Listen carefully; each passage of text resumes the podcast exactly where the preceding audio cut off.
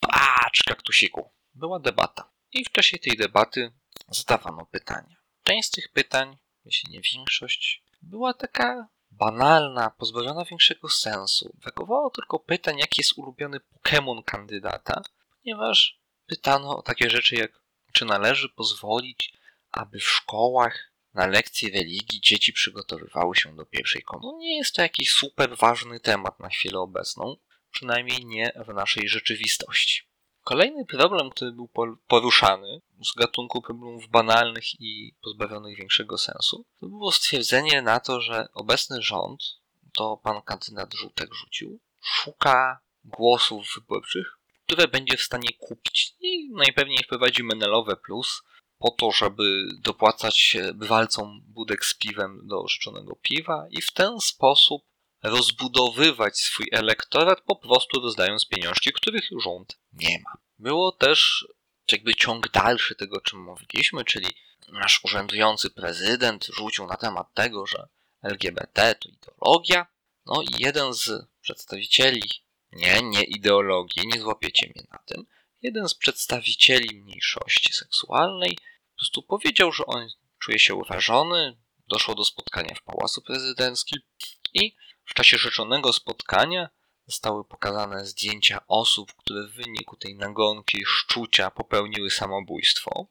Jeżeli w wyniku działań kogoś, osoby popełniają samobójstwo, to jakby te działania nie są zbyt pozytywne, tak? Ogólnie, jeśli obywatele wolą zamiast żyć i funkcjonować w danym miejscu, zamiast przeprowadzić się do innego miejsca, bo przecież też jest taka możliwość, więc zamiast tego, jeśli obywatele wolą popełnić samobójstwo, no to znaczy, że jest dosyć źle. Nawet można powiedzieć, że jest tragicznie. I nieważne, czy to jest jedna, pięćdziesiąt czy sto osób, tak? Jeżeli obywatele są tak zaszczuci przez działania obecnej władzy, że popełniają samobójstwa, oznacza to, że sytuacja jest naprawdę poważna. Kolejna rzecz jest nieszczęsny dokument zwany kartą rodziny i w rzeczonym dokumencie pada coś takiego, że należy chronić polskie rodziny przed ideologią LGBT. I tak, zasadniczo zaczyna być to już troszkę nudne, że po prostu gdzie się tylko da nasza władza obecnie rzuca to nieszczęsne, pozbawione sensu sformułowanie, ale tak jakby jest to nieuniknione. Bo wybrali sobie taką narrację, że stworzyli sobie ideologię tam, gdzie ideologii nie ma i zaczynają wielkie szczucie.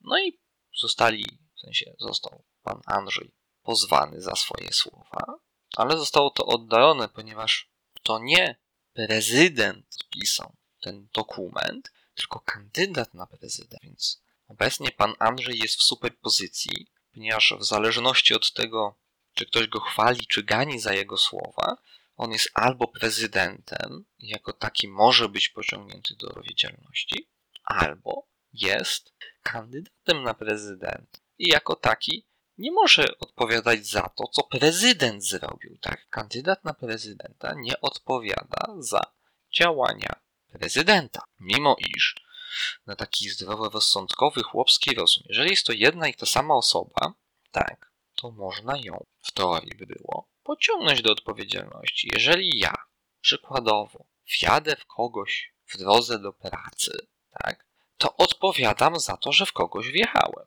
a nie na tej zasadzie, no dobrze, ale to nie ja wjechałem, tylko to wjechał pracownik firmy, więc proszę rozmawiać z firmą, a na to firma powie, no, zaraz, zaraz, ale to nie był nasz pracownik, to była osoba, o której my nic nie wiemy, nawet jeżeli jest naszym pracownikiem, tak? Więc powolutku, tak ja usiłuję tutaj prowadzić satyrę z tego, co się dzieje. I odkryłem, że jest to dosyć ciężkie zadanie, bo na chwilę obecną ta satyra jest dosyć mdła, bo ludzie, których ja usiłuję satyrować, którzy w teorii powinni dać się jakoś ośmieszyć, skutecznie odbierają mi środki do działania. Wprowadzają się w stan superpozycji, w której są i nie są prezydentami. Postulują różne mniej lub bardziej pozbawione sensu rzeczy.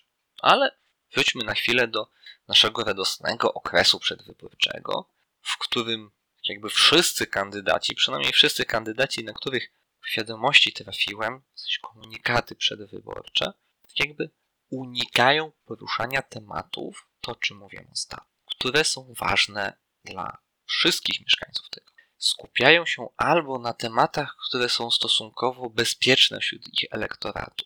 O co mi tutaj chodzi? Przykładowo, jest temat równości małżeńskiej i oczywiście wszyscy kandydaci, z tego co wiem, poza panem Biedroniem, mówią nie, no, nie, nie było tego nigdy, to nikt tego nie potrzebuje i spadać na drzewo. Argument, że nie było czegoś nigdy jest argumentem o tyle głupim i nietrafionym, że na przykład praw wyborczych dla kobiet też nie zawsze były. To, to nie jest rzecz, która się w, w momencie stworzenia konceptu demokracji została tam wpisana. Nie, jak stworzono demokrację, to głosować mogli tylko zasłużeni obywatele płci męskiej, nie mogli głosować niewolnicy, kobiety, osoby nielubiane, pijacy i tak dalej, i tak dalej. Lista osób, która nie mogła głosować w momencie, w którym w Atenach tworzyły się zręby demokracji, była dużo, dużo, dużo dłuższa. Poza tym dalej jest mniejsze lub większe szczucie na wszystkie możliwe mniejszości religijne, seksualne, etniczne itd. Tak I jest to o tyle śmieszne, że głównie to szczucie popełnia obóz, który mówi, że no tak, no my chcemy, żeby Polska znowu była potęgą, żeby była największa i najwspanialsza.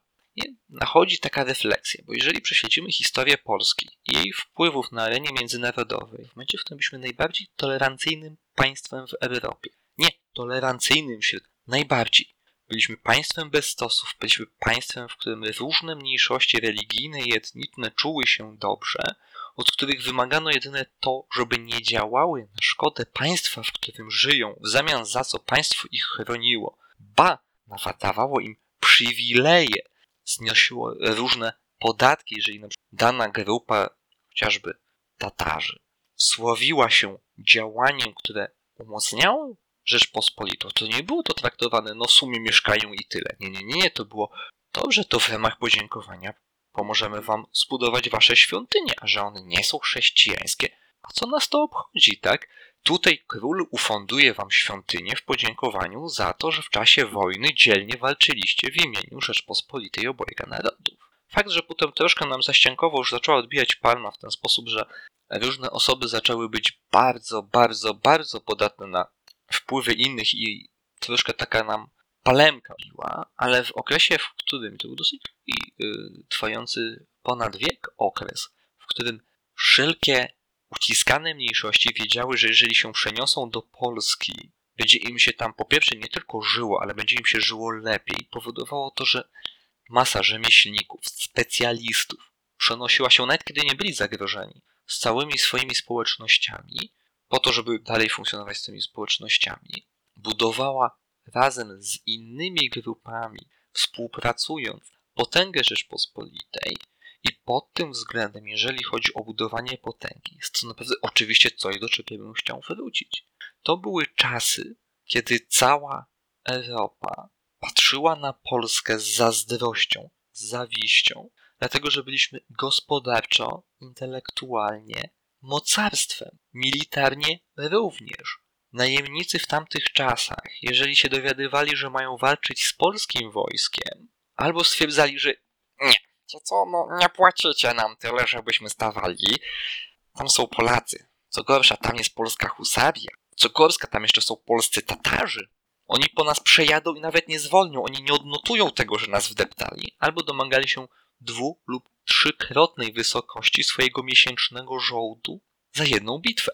I wtedy też ciężko było walczyć z Polską gospodarczo, dlatego że wszystkie mniejszości, wszystkie osoby, które ten uciekały, a większość władców Polski w tamtym okresie była wyjątkowo błyskotliwa, bo wiedzieli, że ci, którzy uciekają, też zostawiają część, więc jeżeli e, część społeczności, więc jeżeli się im umożliwi kontakt, działanie, rozwój. Później oni będą handlować, co na przykład było częstym przykładem w przypadku kupców żydowskich. I było w ten sposób, że w określonych branżach, w których było wiadomo, że ta społeczność jest wyjątkowo silna, Polska zamiast przykręcać śruby, żeby jak najwięcej natrzepać kasy na podatkach, luzowała tą śrubę.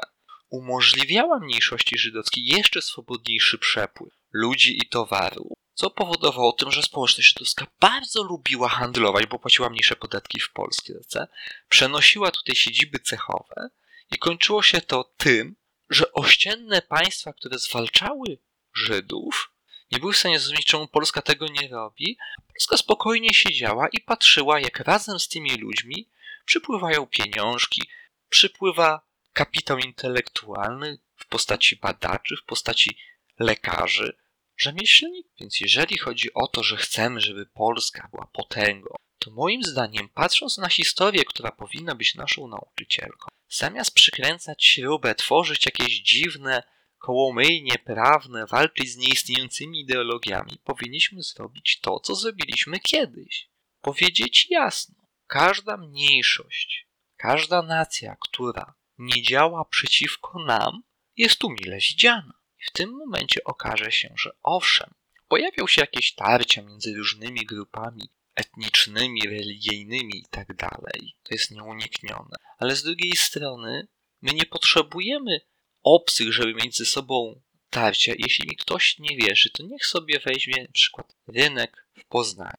i zacznie tam śpiewać hymn, drużyny piłkarskiej Legii Warszawy. Od razu będą Bęcki i Łomot. Krótka piłka nomen. Tak. Z moim zdaniem idealny kandydat, który chciałby nas znowu podnieść na arenie międzynarodowej, zrobić to postulowane do pożygu wstawanie z kolan, to nie jest ten, który będzie budował mury wokół, tylko to jest ten, który umożliwi różnym grupom, które z różnych powodów są dyskryminowane u siebie, swobodny rozwój. Ktoś mi powie, no zaraz, zaraz, ale to zaraz przyleci tona, tak jak już teraz przelatuje tona, ludzi odbierze nam pracę, a przecież kryzys gospodarczy i tak dalej. Po pierwsze, z krajów unijnych jesteśmy krajem, który wydaje największą liczbę pozwoleń na pracę, głównie osobom pochodzącym z Ukrainy, troszkę mniej z Białorusi i Rosji, troszkę również z Turcji, więc to nie jest tak, że my nie wydajemy tych pozwoleń, po prostu nie, nie, nie, nie. My wydajemy tych pozwoleń bardzo dużo.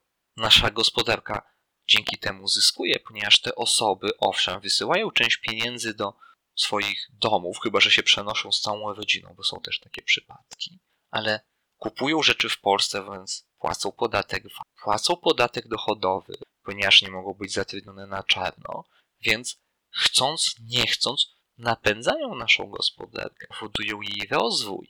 Dzięki temu działaniu nasza gospodarka ma się lepiej. Czemu Unia Europejska przy całym swoim biurokratycznym koszmarze, który tworzy, jest czymś pożądanym i pozytywnym? Ponieważ umożliwia chwilowo zawieszony, ale przepływ osób, usług oraz towarów. Dzięki temu, przykładowo, jeżeli ja mam firmę w Polsce i produkuję trumny, to mogę je sprzedawać nie tylko w Polsce, tylko równie łatwo i swobodnie w innych krajach. Ktoś mi powie, no dobra, ale to jest jakiś debilny przykład. Nie, nie, nie, nie.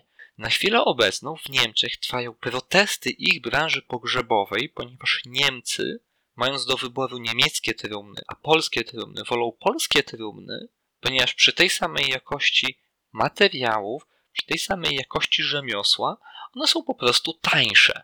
Więc z pragmatycznego punktu widzenia, jeżeli mam dwa produkty tej samej jakości, jeden kosztuje 500 euro, a drugi kosztuje 400 euro, to wezmę ten za 400, bo mam stówę w kieszeni. Owszem, można uprawiać coś, co jest moim zdaniem zdrowe, czyli taki rodzaj konsumpcjonizmu patriotycznego, polegający na tym, że stara się wspierać lokalne czy też narodowe firmy, do czego zresztą wszystkich zachęcam, w szczególności jeżeli są to firmy małe, bo wspieranie na przykład polskiej korporacji, która szyje swoje ubrania w Bangladeszu, tak jakby poza pracownikami w salonach tejże korporacji, za bardzo nie wspiera ludzi, nas, Polaków. Ale jeżeli wspieramy mały lokalny butik, którego właścicielka lub właściciel zatrudnia krawców krawcowe, którzy szyją dla niej, nawet niech to będą jakieś takie nieekskluzywne drogie rzeczy, tylko nawet zwykłe, faktycznie szyte w Polsce koszulki albo spodnie, sukienki na lato, cokolwiek,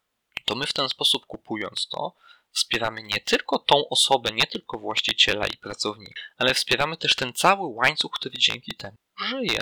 To jest naprawdę proste. I Dużo się mówi na temat tego, że należy wspierać to w czasie debaty z racji pandemii naszych lokalnych przedsiębiorców. Zostało rzucone betonowe koło ratunkowe w postaci tarczy antykryzysowej staw dowolną cyferkę, już powoli to już liczby dziesiętne, w sensie w dziesiątkach będziemy to, to szli, a dziesiętne części wersji też się chyba już pojawiły. A jednocześnie nikt za bardzo nie myśli, żeby zrobić z tego faktyczny postulat. To nie taki postulat na zasadzie pierdu, pierdu, czeresieńki, tylko postulat pozwalający na mocny, silny rozwój naszej gospodarki poprzez na przykład, jeżeli firma zatrudnia w Polsce, rozlicza się w Polsce, to na przykład poluzowanie śruby z podatkami, bo w ten sposób firmy, które będą chciały, szukały duże korporacje centr do rozbudowy i zobaczą, że w Polsce będą miały prostsze podatki, niższe podatki niż przykładowo w Niemczech,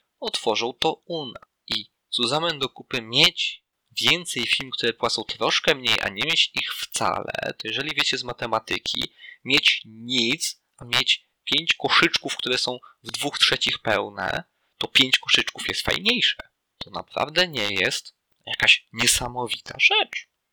Niebawem też zamierzam prześledzić i podziałać z kandydatami. Mam nadzieję, że Wam się podobało. Kaktosik mówi, że należy już kończyć, więc idźcie i głoście słowo kaktusa.